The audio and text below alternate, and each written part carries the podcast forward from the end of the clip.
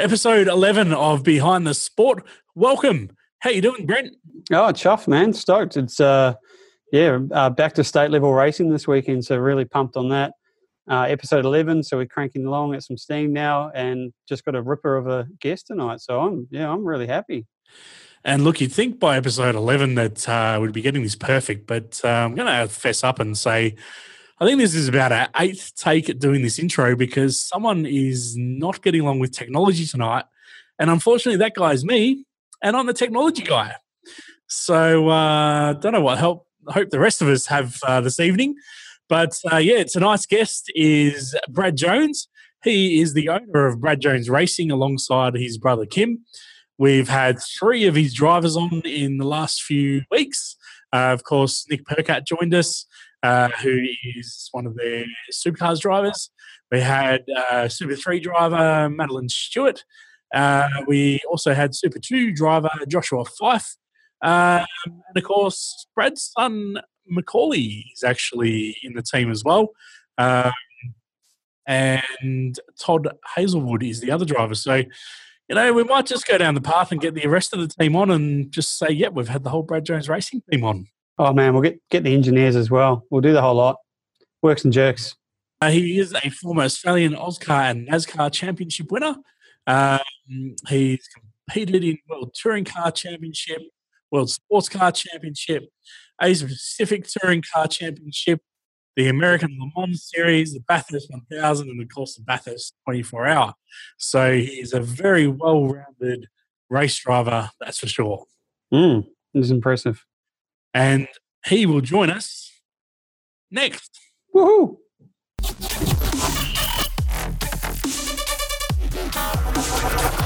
Thanks for joining us tonight, Brad. How you doing? My pleasure. Um, pretty good, thanks. Yeah, it's I mean crazy times for sure in the world, but um, um, looking forward to going racing in a couple of weeks. Yeah, look, I mean we're um, heading back to racing locally here this week, so um, yes, I'm really looking forward to that.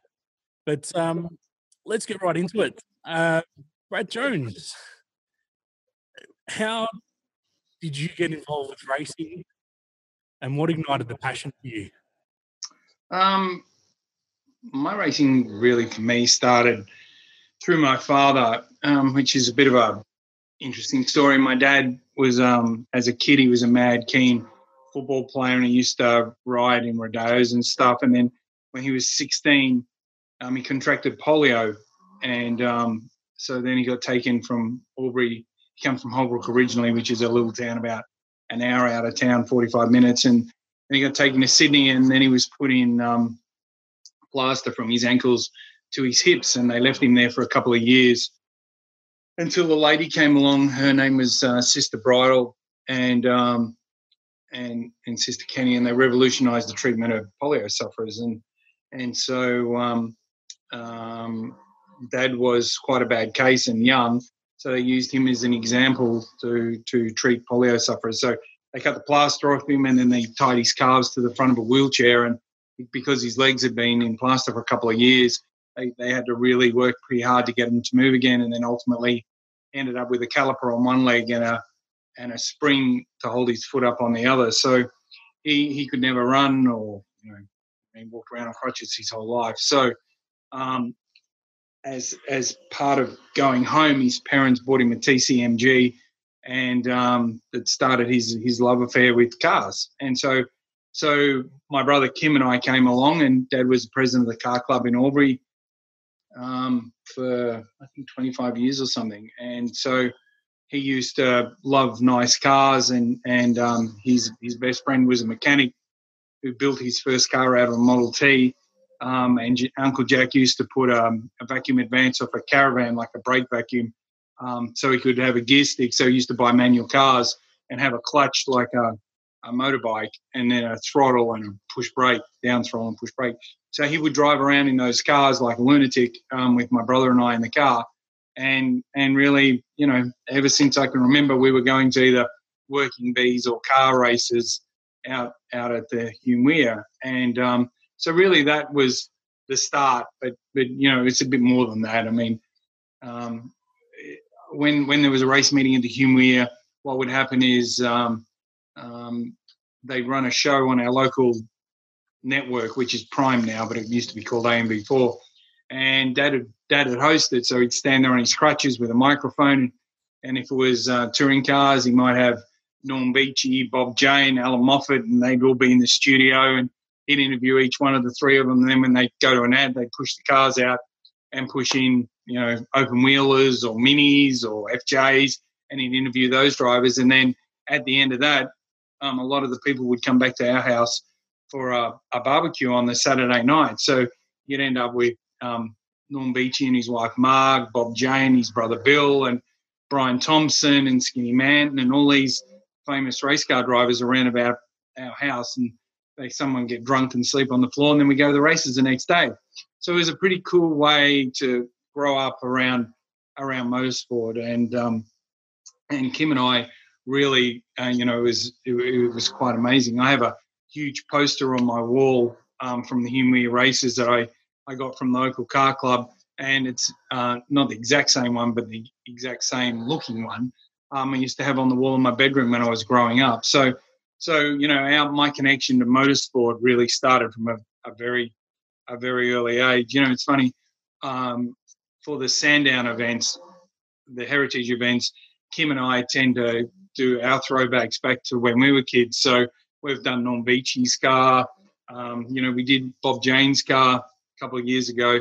And uh, when I was looking for some designs, because I wasn't sure whether we run all three cars or just the one orange, because all Bob's cars were orange, I was looking for something a bit different. And I found a car out of Hume Weir. It was an Elfin sports car, and Spencer Martin was driving it. And it was red with a shell stripe down the bottom, uh, down the centre of it, sorry. And Bob's walking beside it, and I could see in the background of the picture my dad and my uncle Jack standing there. And my dad used to have an EH Holden with a white roof. It was blue, and and I could see it parked off to the side. And there's one little kid trying to get in, and there's another little kid pushed the lockdown. And so that's Kim trying to get in and He must have been, I don't know, 10, and, and I would have been six locking him out of the car. So, you know, we've been around car racing and cars our whole lives, but that's pretty much how it, how it started for us. That's that's an awesome story. Like it's fun. It's nice to hear all the different ways everyone got involved. You know, usually there's a family connection. Although last week uh, we had a young girl who um, she's first generation of motorsport. You know, no one else in her family does it. So it's always interesting, you know, to hear those different stories. But if you didn't get into racing, if the family wasn't involved with motor racing, what do you think you would have got involved with? Making money. Um, I'm not really sure. I've, I've had a pretty crazy life. So um, I certainly wasn't academically smart enough to become a pilot, even though I, I probably would have liked that. So um, I, I, look, to tell you the truth, I've never really thought about. It. I'm a spray painter by trade, and so um, one thing's for sure, I know I wouldn't have kept on going with that. So um, I, I, don't, I, don't, really know. Look, I, used to race motorbikes as a kid, and I, was um, wanting to go to Europe and race motocross, and and in those days there wasn't any Australians who were any good at it. So um, you know, and then I went in my dad's one day, and and I hadn't been out training, and I didn't realize, but he was going broke, and so he got me a job as a spray painter. And um, but I've never ever really thought of anything other than being a professional motorbike rider or a professional car race driver. For me, being a spray painter was an interim role, and and really being the owner of BJR and running the business is something that was you know I've just ended up with through I guess attrition to a certain degree. It's just just you know not something I ever thought, wow, I'd love to own my own um, V8 supercar team one day. It's just sort of a necessity based on wanting to go racing. Yeah. And um, yeah, going back through your history. Rock uh, star. Uh, I'd like rock to be a rock star. rock star. I think um, with your history in racing, you are a rock star. And, um, you know, Australian Formula Ford, Australian GT Championship, AUSCAR, Australian Super Production, NASCAR Australia, you know, Australian Super Touring, and of course, uh, absolute legend in the AUSCAR series. Yeah, do you miss like the the AUSCAR and NASCAR series over here? Do you think it's something that should be brought back?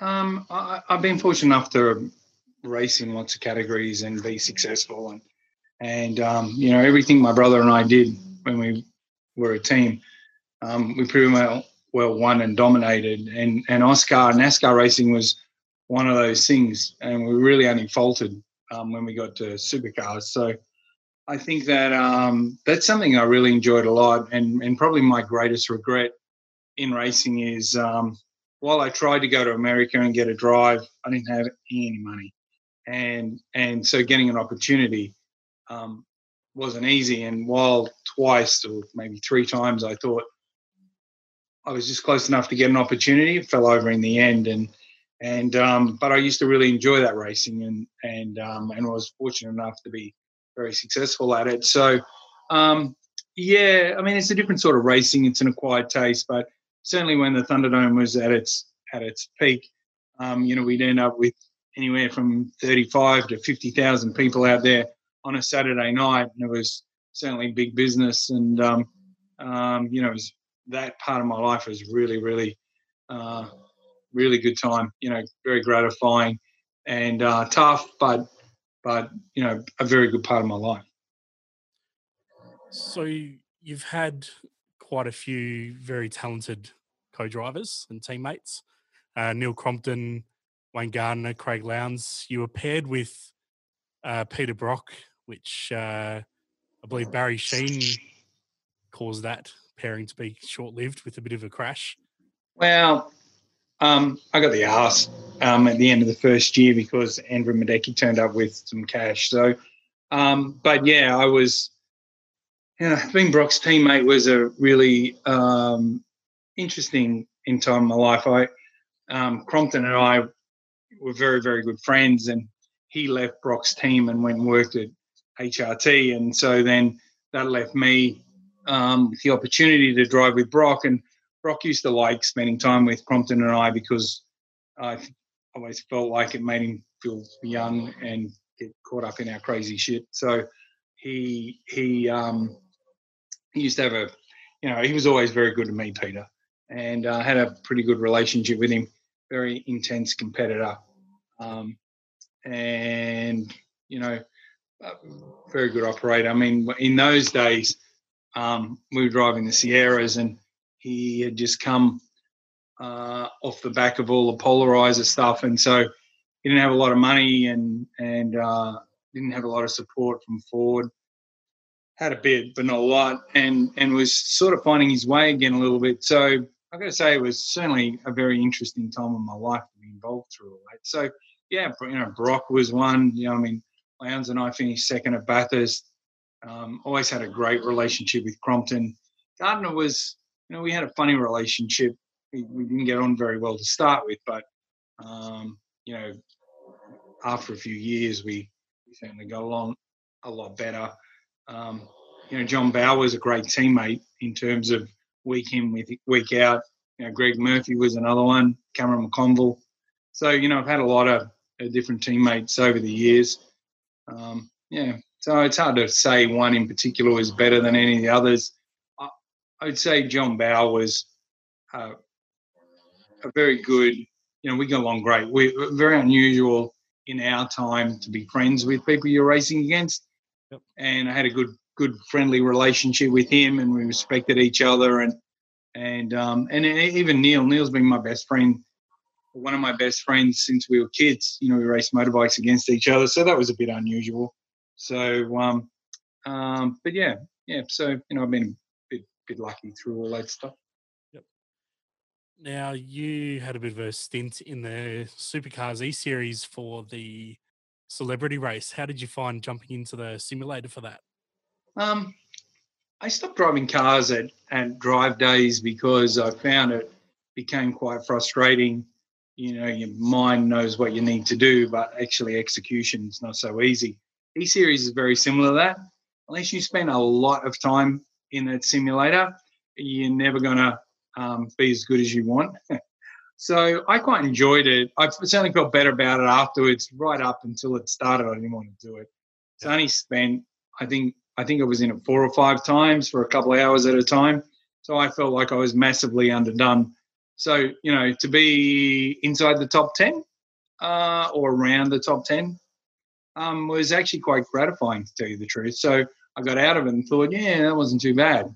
So it all depends on how you go, right? So yeah, yeah but it wasn't too bad. It's different. Um, the tracks feel feel similar, but but the feeling you get is just not quite the same. And I know uh, Nick's uh, Nick's actually sold his simulator already, so he's done. Yeah, I heard he was going to get rid of it. He ended yeah, up living in the thing, so yeah, yeah. Now, um, going to hand over to Brent. Brent's got a few questions for you, and um, once he's done, yeah, we'll jump back on and have another chat. Cool. There you go. You're back on now, mate.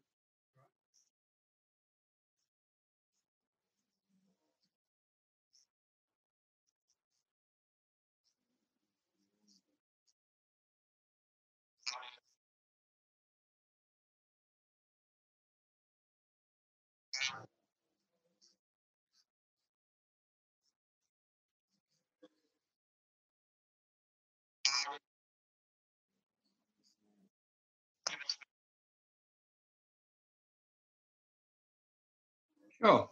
Um, uh, it's always been a, a, getting an opportunity is a very difficult thing. I was quite shy as a kid, and um, um, when when I when you were young, when I was racing, you were 20, 25, like that. You know, older. I think when I drove with Brock, I was 29, 28, 29, and I'd been with Mitsubishi for a while, and and just trying to get an interview or getting someone to to spend any time with you is really difficult. I um, when I was racing production cars, I, I remember I went and found Howard Marsden, and it took me two hours to get the intestinal fortitude to go up to him at a track and go, "Hi, Mr. Marsden, my name's Brad Jones. I, I you know really like to see if I could have an opportunity to test the car, maybe co-drive in the enduros. You know, it's just really, really difficult. I, I, I, can remember sitting in Amaroo Park for what felt like days, but it was, you know, three or four hours,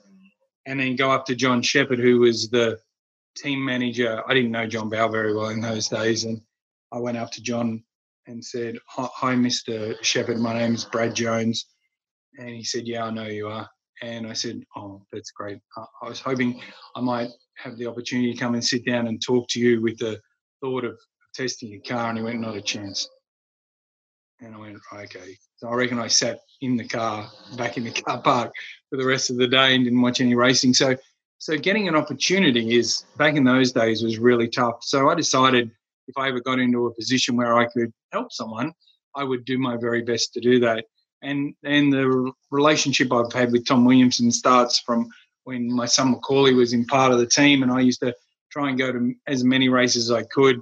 Have a great relationship with Tommy. I think he's a great young guy who who really puts his heart and soul into his program. And um, for me, for him, it's about identifying people that are capable of making the jump, which comes in at a couple levels. And it's always been a problem with money.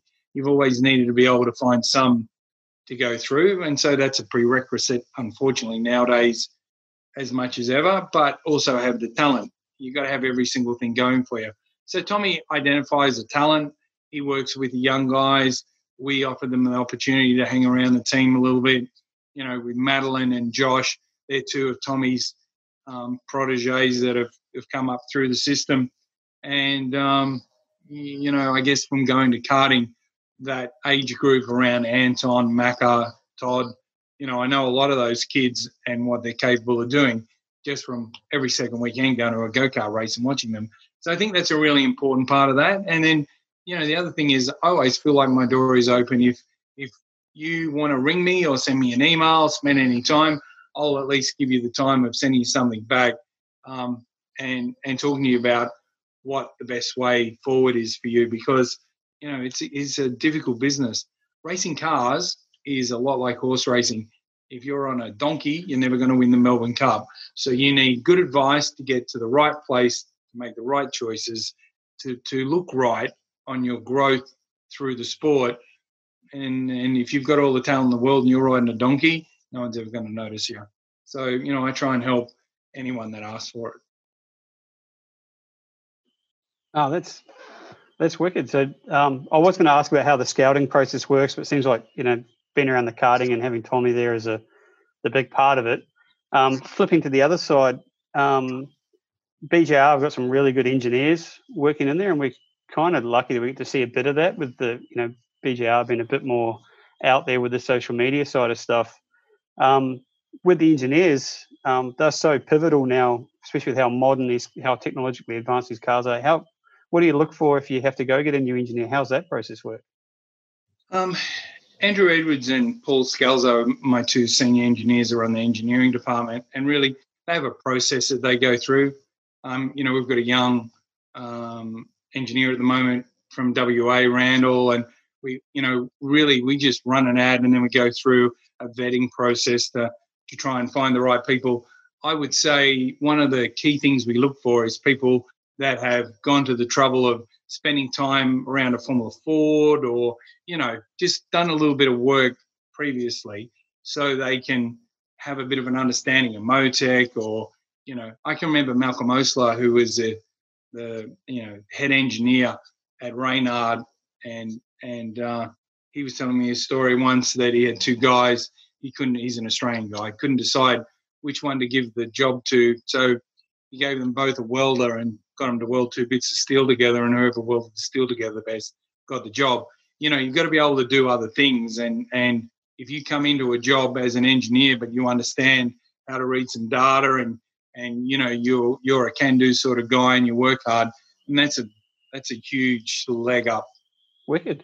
That's um yeah. So being being universal, um, being being good with the data and a doer is key. Yeah. Um, I mean, one thing, thing I've asked all the drivers so far, um, and it seems to be pretty pretty popular in the news of late. Uh, what's your thoughts on flappy paddles and supercars? Uh, I'm not as passionate about it as some people are. So, so I get the whole, you know, um, optics of the gear stick, but I mean, you know, in another ten years, you probably won't be able to buy a car with a gear stick. So, so I, it doesn't make a whole lot of difference to me, to tell you the truth. I mean, I, the, the thing I like about the paddles is you can get it to automatically blip and it'll be less wear and tear on your gearbox. So I'm I'm not really that passionate about it. I used to be very passionate about it, but but since it's a sequential box, yeah, yeah. So it's, it's probably more cost effective to go to flappy paddles with the style of gear they got in them now. Yeah, yeah, 100%. Um, all right, one last one before we um, before I give you back to Shane. The, man, I, I grew up uh, in New Zealand, so uh, influenced by a lot of the Kiwi drivers from the glory days. Um, everyone that's a, a, supercars fan, you know, talks about the glory days. You've talked about some of the guys who influenced you just for being around your house and being the guns of that era. Um, glory days drivers um, versus the modern drivers. Who would win and and pros and cons? Well, it's always it's always hard to compare different eras of people, right? And it depends on what sort of cars you're talking about. You take you talk about touring cars, and you take a guy like Jim Richards, then then I think you could you know slot Jim into lots of different eras, well as as they did, and he would be quite competitive. Um, you know, how would Brock go in a modern car?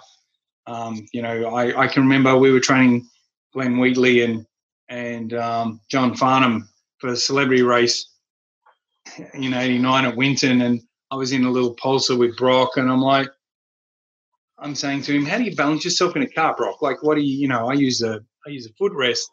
You use your elbow." And he's like, "Oh, I, I just drive fast." And I'm poking and pushing it and trying to work out where he's got his body load to to you know be able to to pick up what the car's doing. And so everyone's a little bit different, but but you know the truth is, I think um, if you put Ayrton Senna in a current car, he'd still run at the front, and I think that's pretty much the same with lots of different people from different generations.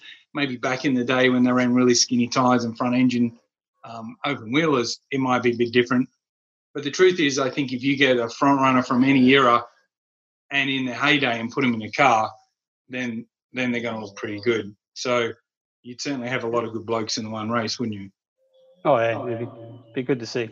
Yeah. So so I don't I don't think I, I don't think the nuances of the car make a big difference. Whether they've got paddle shift or a H pattern, I mean, it just all happens a bit quicker. You know, I often say to Macaulay that at Bathurst, I used to be able to, when I was coming out of turn one and going up to two, I would always look back at the totem pole to see if I was having a good day. One, I'd have a look to see where I was, um, you know, what position I'm in, because the radios are always crap, and see if I'd done the fastest lap. Um, you know, if you'd done the fastest lap, it would come up on the totem pole. So, so I can't imagine that you've got time or the room to move around in a car now like you did in those days. So just, you know, lots of lots of the little things that that make it, you know, quite different. Yeah, I really really like that analogy that um being able to move around in the car, you see some of the pictures of how the belts were back in the day and non-containment seats, production platforms. So yeah, yeah, they're really not comparable. And yeah, I don't think you can imagine a driver trying to turn around and look at the pit boards even these days. You know, well, and, and everything happens. Yeah, different cars feel different. You know, like I can remember the you know the, the Holdens and the supercars that I've run for so many years of others always felt pretty fast, but across the top of the hill when I had the Audi Super Touring car, you know, I can remember on my qualifying lap, I went from uh, the cutting to the, the top of the hill to drop down to the S's without lifting. Now, um, that was, you know, it, not as fast as I probably would have been going in a V8, but man, it, it, you know, that thing hung onto the road, but it was using every inch of road and and all the commitment I had in my body not to get off the throttle um, until I until I got over the other side of the hill. So you know, you see those things. Mind you, I took Brock. There's a video on YouTube. I took him for um, a hot lap in it when he was doing commentary and he'd sort of semi-retired. And I can remember him and I driving out, and he said to me, um, "Nothing to prove here, Bradley." I said, "Yeah, you want to bet?" And I said, I think it's ironic that, that the fastest lap Peter Brock might ever do around Bathurst is in the passenger seat with me. So hang on. So, um, you know, there's things like that you look back and you laugh at. But that was a fantastic little car, but it was pretty slow down the straight. No, that's that's wicked, man. I could keep asking you lots of nerdy questions about differences in cars and, and where things are going, but I'll give you back to the main man. And um, we know we're pretty pressed for time tonight, so I'll let Shane. He's got some some more good questions for you. Cool, that's no problem. Obviously, you guys are running on the Holden platform at the moment, and that's all coming to an end. Do you have any idea where you guys are going? No. Um, I think that I don't know. We'll wait and see what happens. I, I think, you know, uh, I went to a I went to a, a Holden and a Ford function a couple of months ago, um, just before the season started and they had like uh, three or four hundred Holden and Ford fans in the room. And so the guy got me up to the microphone and he said, "So you know, Holden are out, big announcement. So what's going to happen?"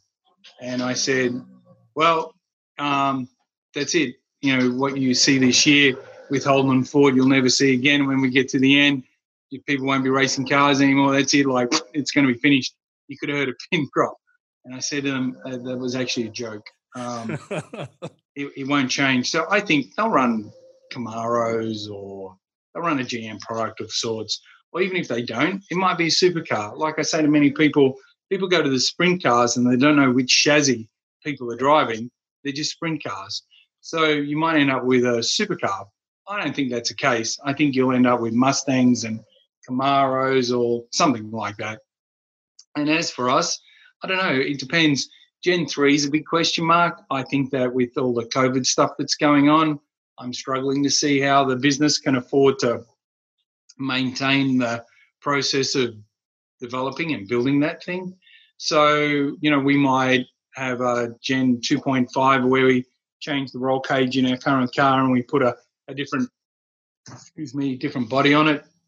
I'm not sure how it'll all unfold, but but I think I can't imagine not being some sort of Ford product and some sort of GM product.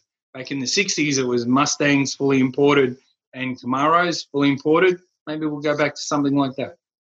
That'd be pretty cool. Now, in your team, you've got some fitness freaks. uh, with Yeah. Nick doing his 200 kilometer rides, Maddie posting workouts every day about what she's up to, and Josh with his mountain biking. Have they uh, managed to convince you to jump on and do any join in with them, or are you just watching them and enjoying them being the uh, fitness freaks? Oh yeah, I usually run about 13 k's every morning. Um, no, I just watching my wife to see if she's little. Um, the, probably the biggest fitness freak in the operation is my son Macauley. So he's a massive, um, massive fitness guy. And so when we go to town, we usually go to a health food store and he gets a little cane basket and he buys, you know, sweet potato and carrots and all the stuff that they have there, and then gets it put in a paper bag. And then we go to McDonald's and buy my food. So um, it's quite a contrast. So, but you know, it's a big part of of being um, you know fit, and it's a lifestyle choice, right? So, so all the young drivers train pretty hard, but but I, I've got to say, probably Macca is the one. Like he broke the world burpee record last last year, last November, December. How many do 700 and 780 burpees in an hour? yeah, I hate burpees, so Yeah, so do I. I can do three maybe. But um, so so I I mean, you know, for someone like Macca, it's a bit of a lifestyle choice, but they all train really hard and they're really fit. So um, yeah, no, it's too much for me. I'm way too old for this stuff. um, speaking of uh, drivers, if you could have, and I you know, we ask this question of everyone, and it's usually their teammate, but as an owner of a team, if you could have two drivers from any era, any discipline, sitting in your cars, who would they be? Uh, it's a it's a difficult one. Uh, you know, like as a kid, I was always a Formula One um, mad follower, and and um, it, it's an interesting question. Usually, uh, um, meeting a hero isn't always a, a great experience. Sometimes it's amazing, but but sometimes it's not. Yeah. And um, but if I I you know had to make a really quick choice, I would probably choose Mario Andretti because all the things that he's done, uh, I think it would be pretty cool. And then I'd probably do a bit of a rotation in the second car. So I'd have Dale Earnhardt Senior, uh, I'd have Ayrton Senna.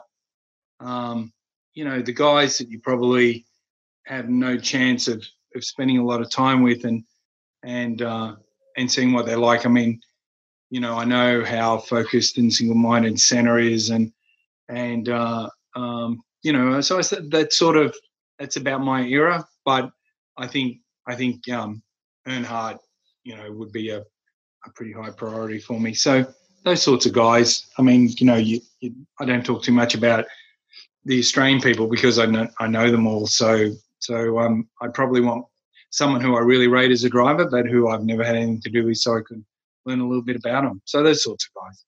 Yep. Cool. Now, who have you been? Who's been your biggest supporters over the years? My biggest supporter uh, Or supporters, if you don't want to have to be my wife. Very good answer. Yeah, yeah, and a friend Christina. um, uh, I think that um, it depends. You know, I, I um, when I started car racing, um, we really didn't have any sponsorship and any help. My dad was was really amazing for me, and um, I can remember um, my career had stalled, and uh, there was a production car race in in Sydney at Oran Park, and it was a pro am. So um, my dad rang Alan Horsley, who was a the, the guy who was running the event, and asked him if there was anyone that didn't have an amateur that they could get.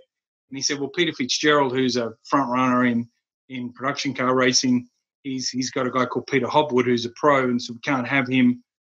Um, so he he might have a spot for you. So my dad, you know, as I told you earlier, he was he's paralysed, and these days he had an old Valiant station wagon, and he rang all uh, our local tyre stores and service stations through Albury and said to them, when you see a Bedford truck come through town with a pale colour Mitsubishi Starion on the back, ring me. He was working in a car yard at the time, and um, I, I need to stop that guy and talk to him. So one of the guys in, Albury, because the highway used to go through town, right? And um, rang him and said they jumped in the wagon, ran Fitzy off the road, just just in the middle of town.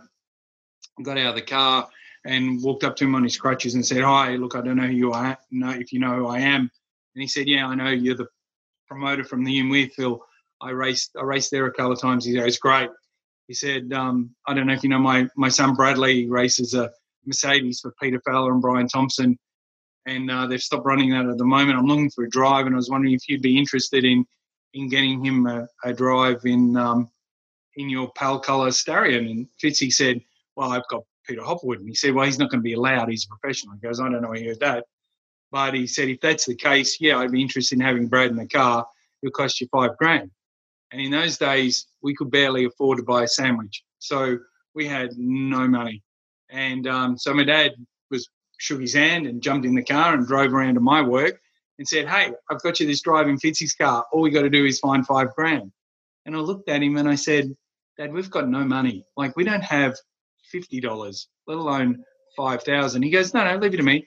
So he went to the local radio station and got them to gift him two and a half thousand dollars in sponsorship and and um, of airtime, and then he went and sold it and raised two and a half grand that way. And then he got a little consortium of guys together who each put in five hundred dollars for the other half, two and a half grand. So I got the drive.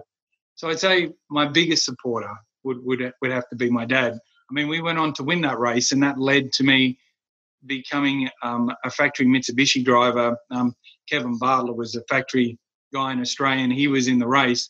We qualified fourth, and and he was leading, and I I passed him for the lead of the race. And as we went down the braking area, he's you know I don't know if you know KB, but he's got a snarly old face with an open face helmet on, and I've got you know the uh, full face helmet with the little tiny holes in the balaclava because production cars have a habit of bursting into flames.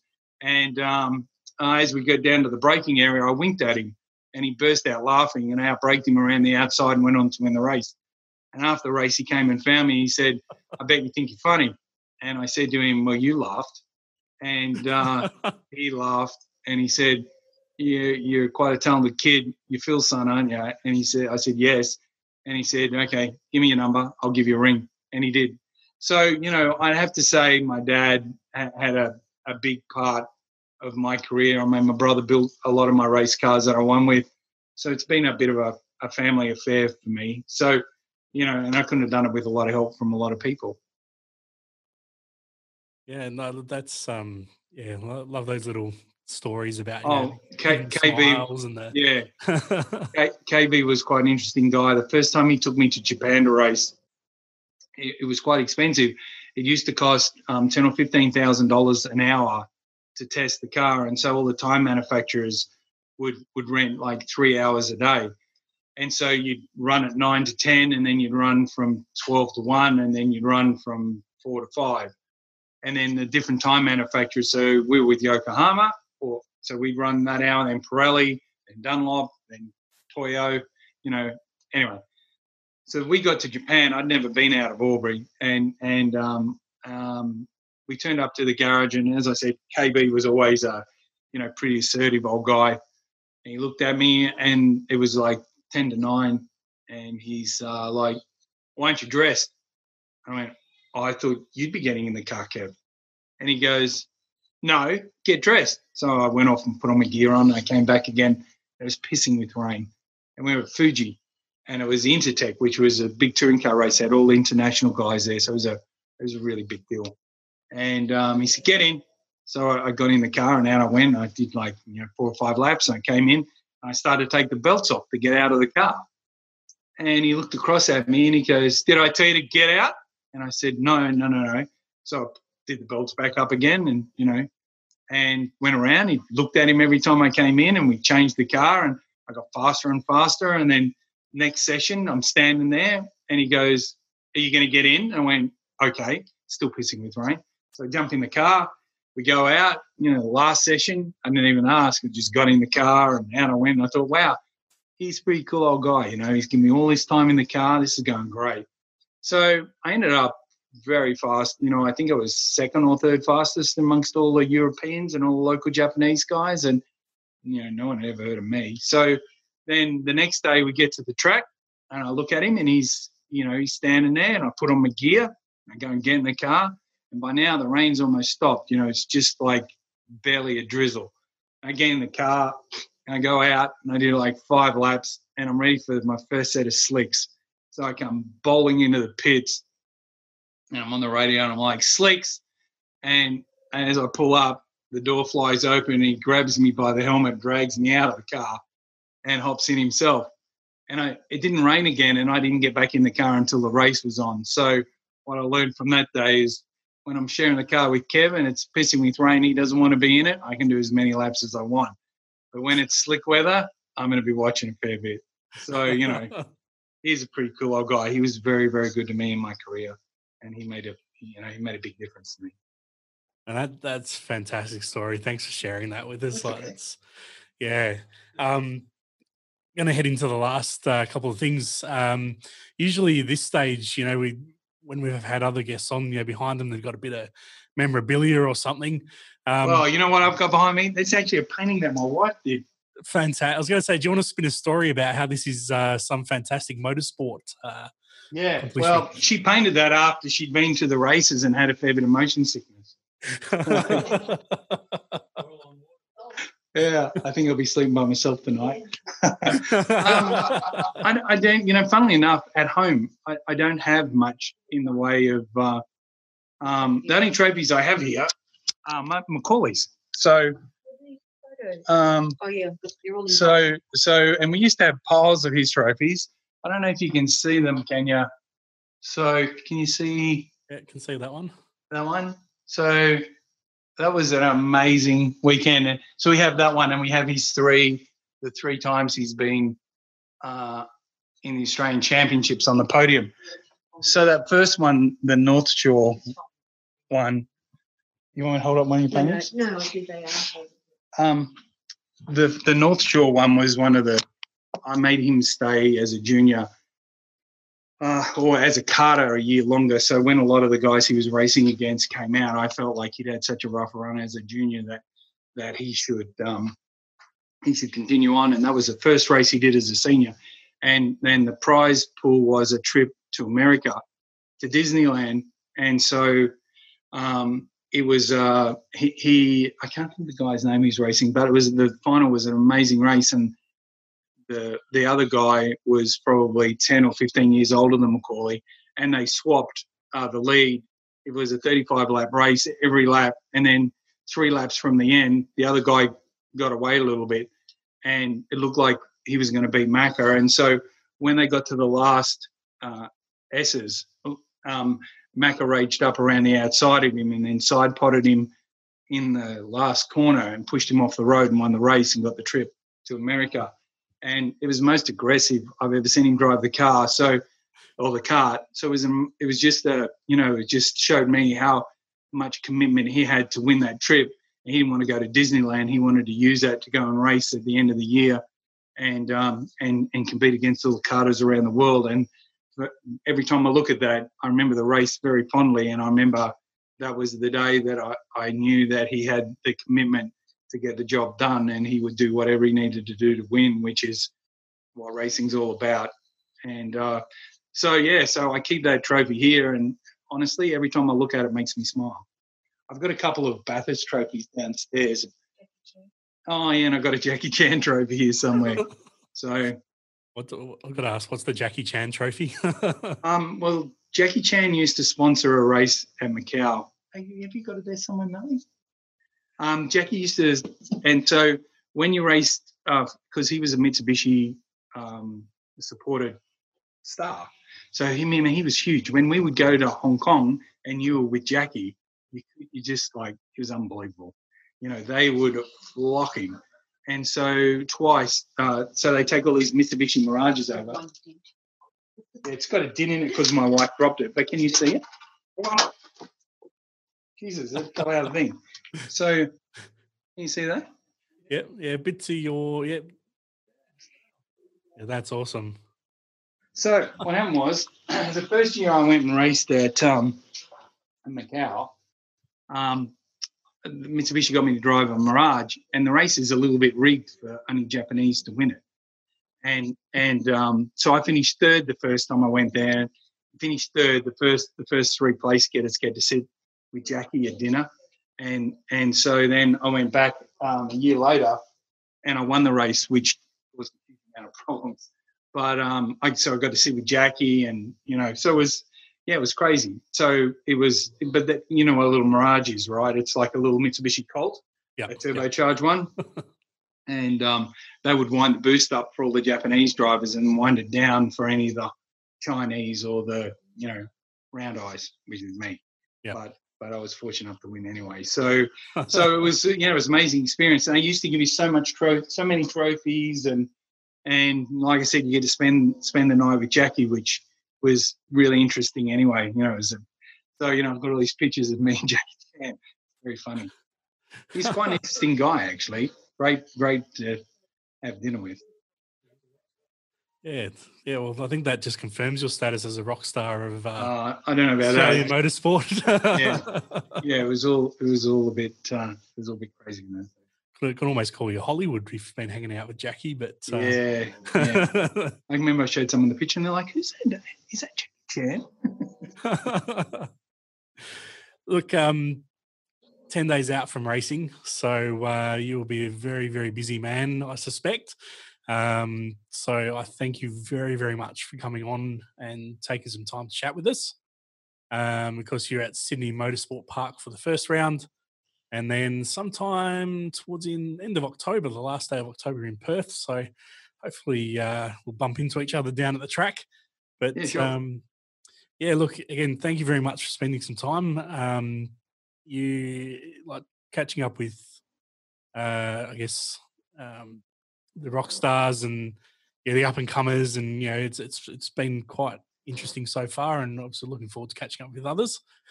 And um, yeah, Cool. if there's anyone or anything you want to mention, feel free right now. Nah, it's all right. I don't need to give anyone a plug. I am looking forward to the start of the season, though. The only problem is with the restriction we've got, I've got to watch it on telly at the moment because I Right. don't get a pass. So that's going to be quite difficult because um, I've only ever missed one, one and a half other races. So I'm um, I'm really looking forward to this to the restart of the season and to see where we're at. It's um, supercars are a very very competitive category, and we've undergone a massive amount of change, and it'll be interesting to see whether the break changes the pecking order. I, I can't can't imagine it will too much, but hopefully we're going to do enough things to make the racing great and um, and hopefully you know our BJR cars will be running up around the top ten. Yeah. Well, hopefully all that uh, fitness work, especially Nick's put in, pays off. So, Absolutely. alrighty. Well, um, yeah, thanks again, and um, we'll catch up with you another time. okay, no worries. Anytime. Thanks, guys. Appreciate your time. So that was Brad Jones. Um, some great stories there. Um, loved the bit about Jackie Chan. Um, just yeah, really cool dude. Like, I've, really enjoyed talking to the rest of these crew, and now to have the big man himself on uh, was fantastic. Yeah. No, well, not so big, man. You know, I, I still reckon he's lost a, a heap of weight, or maybe it's just because we're seeing more of the Brad Jones team with the, you know, the new social media stuff they're doing. Um, I, I enjoyed the the stories of the glory days, the um, production car racing, what his dad did for him, how he strung that deal together. Um, you know, he obviously learned a lot of traits from his old man, putting deals together, getting guys and cars. Um, and that's just the lifeblood for him, man. The the Jackie Chan stuff just certified he's a rock star, as picking drivers. Um, you know, it's yeah, it's uh, pretty cool. It's it's wrapping up a wicked week. You know, we're returning to racing, they're getting ready for it. Um, yeah, I was just blown away. It was it was really really good. Yeah, and look, um, in the next couple of weeks, we've got uh, some fantastic guests lined up. Um, next week, we have uh, Luke Versma, who is a young drifter from Western Australia. He's pretty damn talented. Um, and yeah, looking forward to having a chat with him. Um, and then after the week after, we're going to the Bathurst International, but uh, we'll chat about more about that next week. Uh, because the most important stuff, of course, is this week for Western Australia back on track. Um, the WA Sporting Car Club has uh, today released their return to track, uh, return to racing stuff. Um, so, you know, a bit different. And, you know, as Brad mentioned, you know, he- they've got restrictions at supercars level. Um, at local level, um, you know, especially, especially in WA, uh, you know, it's one pit person for every team, uh, well, for every driver. Uh, no spectators allowed. Um, they've readjusted all how the marshals are working. They're going to be in, you know, family members that live together are going to be in the same uh, same marshal points um, to to assist, you know, with with social distancing requirements. Um, and you know, I, I know like outside of that, you know, the the usual, you know, gaggle of media has been reduced um, for this event, um, and you know that's the same everywhere. You know, some some people are getting let in, some aren't, um, and that's just how it is. Uh, that's just how you know for every every media person or non-essential person that's there is one less participant that could be in there and you know we need the participants back on track uh, to help you know their sponsors and that uh, as well as themselves obviously and um yeah it's yeah i think it's a it's a good decision to to reduce the other numbers for now and obviously that'll just build up over time um yeah your Yeah, I mean they've got yeah, I mean they, they've got to follow the rules. Cams, is, you know, even though WA we're pretty lucky with the whole COVID thing. Um, Cams or, or sorry, uh, MA, they've put out the guidelines. We've got to follow those guidelines. Um, some of them are pretty practical. You know, the self scrutineering sort of stuff, putting more ownership on the drivers.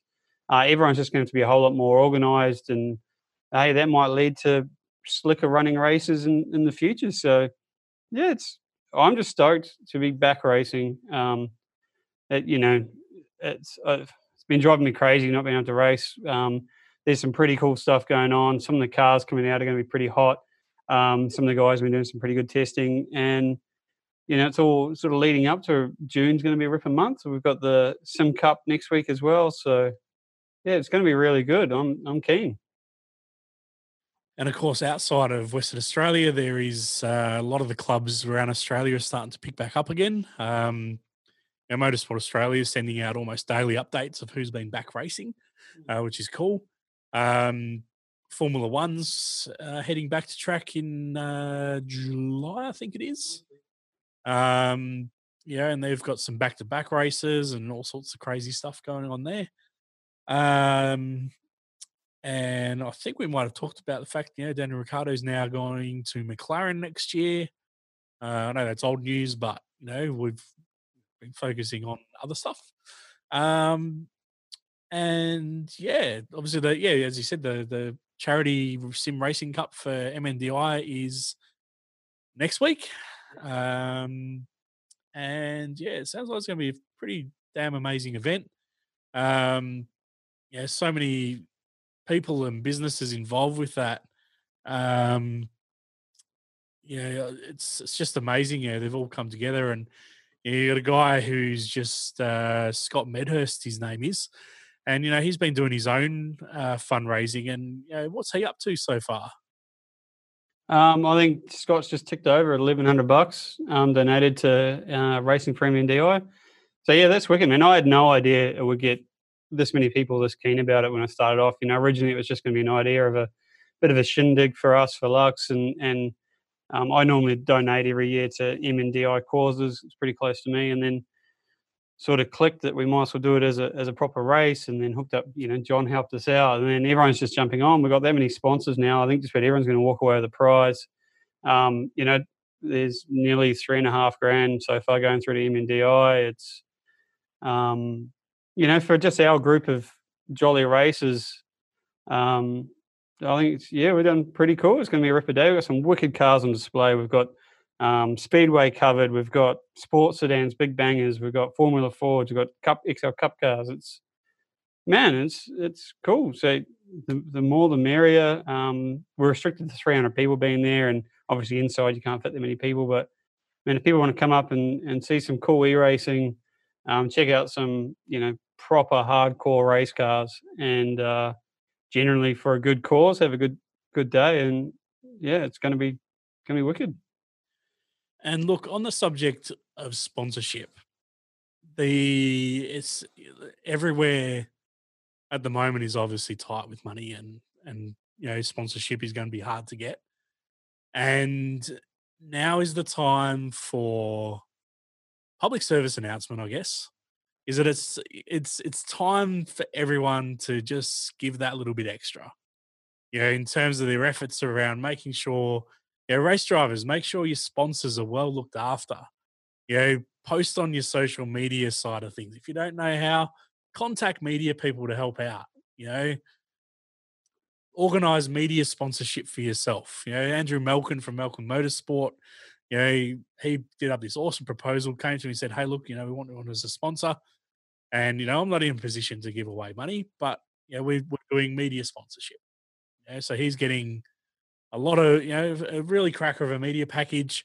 His sponsors are going to be well looked after, you know, and especially now that there's, you know, no spectators at track, now is the time to get your social media stuff sorted out, you know, and keep those sponsors interested.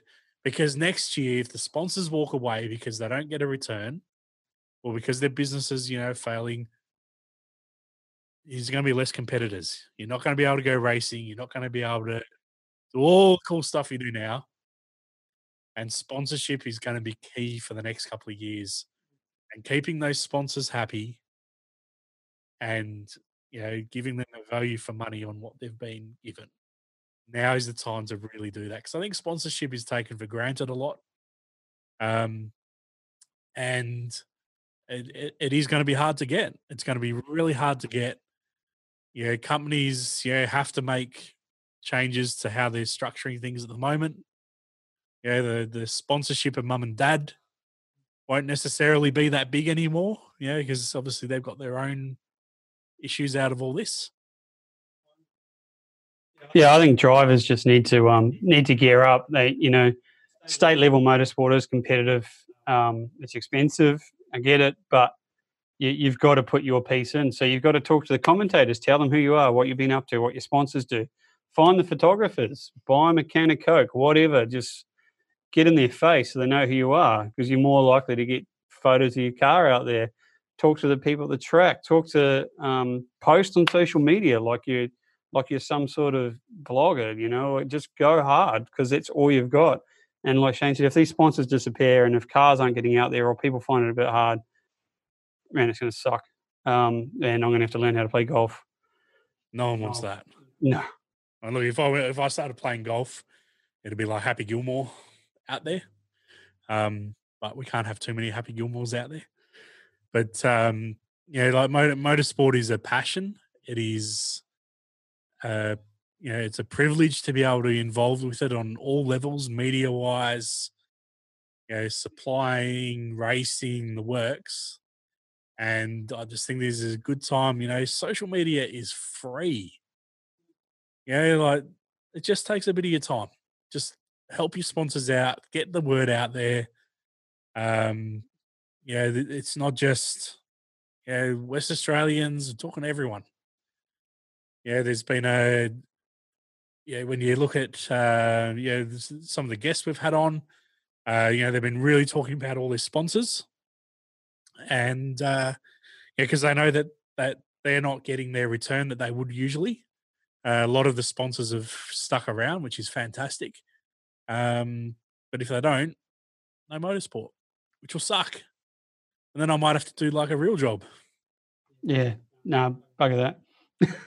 no, but yeah, give back. And everyone, like, it seems cheesy, like, but, and especially once we get allowed back and you're allowed more pit crew to help out or more friends to turn up, give them your phone, give them a GoPro, give them something, just tell them to start posting photos and stories, write a vlog, write something, send it to your media guys, send it to whoever, man. Just get it, get it out there, and you'll soon realize it's just the way the modern world. I mean, look at eleven shows in, and we've got you know one of the biggest team owners in the country come on, and it's all direct to consumer. I keep saying that. The the big media companies don't hold the keys anymore. You know, you can just jump on there and go direct and as soon as someone sees it and likes it, that shares tenfold. Like people just got to start doing it if we want motorsport as we know it and grew up loving it to survive. Um, but on to positive notes, racing's this weekend. Um, tuning day on Friday, point to point on Saturday. Um, Reverse layout as well. reverse layout for point to point, which is wicked. The the uphill run from Jackson to the track, that's going to be cool.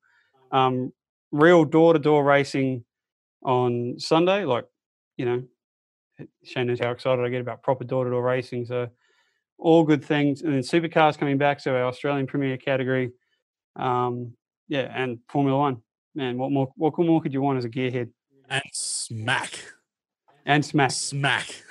Yeah. so uh, anyone that hasn't heard my reference to smack, uh, it is not anything uh, illicit, although you know motorsport can be a Turns bit me on. addictive. Um, Smack is the Shannon's Motorsport Australia Championships. Uh, round one is slated for uh, August at Sydney Motorsport Park, uh, followed by Sandown in September, the Bend in October, and uh, Phillip Island uh, is listed as October, but that's probably going to change. Um, but you know, some fantastic tracks there. Um, yeah, the and then um as mentioned before, then the Bathurst International event, which is not part of SMAC, uh, is on in November, and that has now been extended to four days. Uh, the latest announcement is that Porsche Cup is joining that racing. Um, so the um, it's just going to be a huge event. I mean, I've already hoping the borders are going to be open. Um, I've already booked my accommodation. Um, I'll wait a bit later to book flights. Um, but yeah, the the categories now racing there: uh, TCR Australia, Trans Am, the fantastic S5000s, Touring Car Masters, historic touring cars, the Radicals, the Bathurst Six Hours is on as well. The Excel Challenge is happening. Uh, Porsche Cup racing's now happening as well. And there is also a tribute to Holden, uh, which is the Holden Bathurst revival going on. And uh, I think they was said they're going to expect about nearly 100 cars for that. Yeah, I think there's a um, publication today about that. that They've already got Yeah, the over a dozen. expressions of interest. Yeah, already uh, expressions of interest already filled for that. Yep. Um, yeah, it's incredible, man. It's going to be wild. I mean, I just I'm a fan of the anything endurance wise. We don't get enough of it in Australia, I don't think. Um, so yeah, the six hour keen, Porsche's keen, radicals, wild cars, S five thousands. Man, gonna be wicked to see what they can do there. That's going to be insane.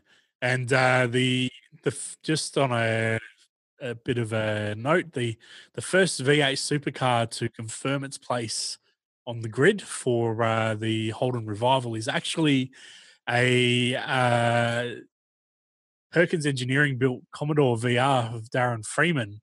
Uh, the chassis, uh, which is PE 018, was originally built to the VP specification for West Australian privateer Ian Love. So a bit of West Australian uh, heritage on the racetrack. Um, but yeah, look, there's going to be so many uh, different uh, eras of Holdens on track. Um, yeah, it's, it's going to be an event to watch. Yeah, so yeah. Alrighty, well, So wicked. Thank you. we're going to end up episode 11 done and dusted thank you very much brent uh, thank you again to brad jones and uh, thank you to everyone who is listening of course you can catch us on iheartradio uh, spotify itunes uh, google has actually added to this to their podcast list which is um, thanks very much uh, yeah didn't even ask them and of course youtube and facebook for the video Catch you later.